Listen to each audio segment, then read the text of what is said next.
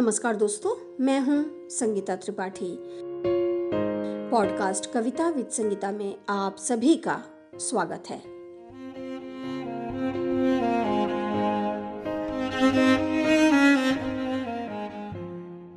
दोस्तों, पाश ने महज पंद्रह साल की उम्र से ही कविता लिखनी शुरू कर दी और उनकी कविताओं का पहला प्रकाशन उन्नीस सौ सड़सठ में हुआ।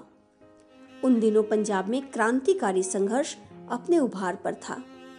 उन्होंने इसी संघर्ष की जमीन पर कविताएं रची और इसके जुर्म में गिरफ्तार हुए। करीब दो वर्षों तक जेल में रहकर सत्ता के दमन का मुकाबला करते हुए उन्होंने ढेरों कविताएं लिखी।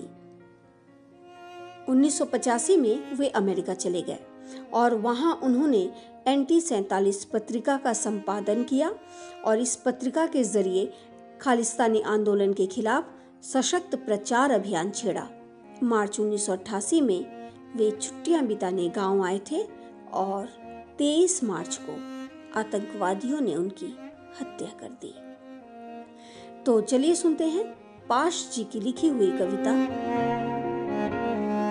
अपनी असुरक्षा से।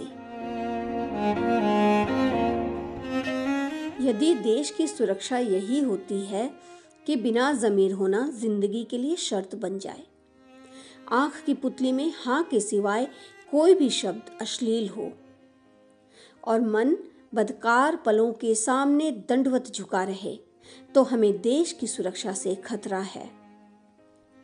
हम तो देश को समझे थे घर जैसी पवित्र चीज जिसमें उमस नहीं होती।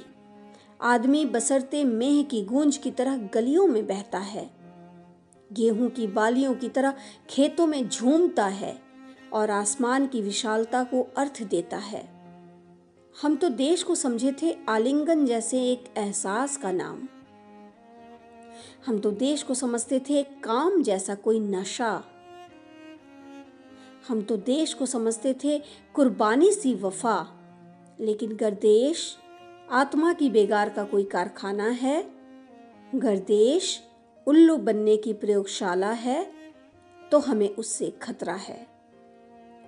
गर्देश का मन ऐसा होता है कि कर्ज के पहाड़ों से फिसलते पत्थरों की तरह टूटता रहे अस्तित्व हमारा और तनख्वाहों के मुंह पर थूकती रहे कीमतों की बेशर्म हंसी।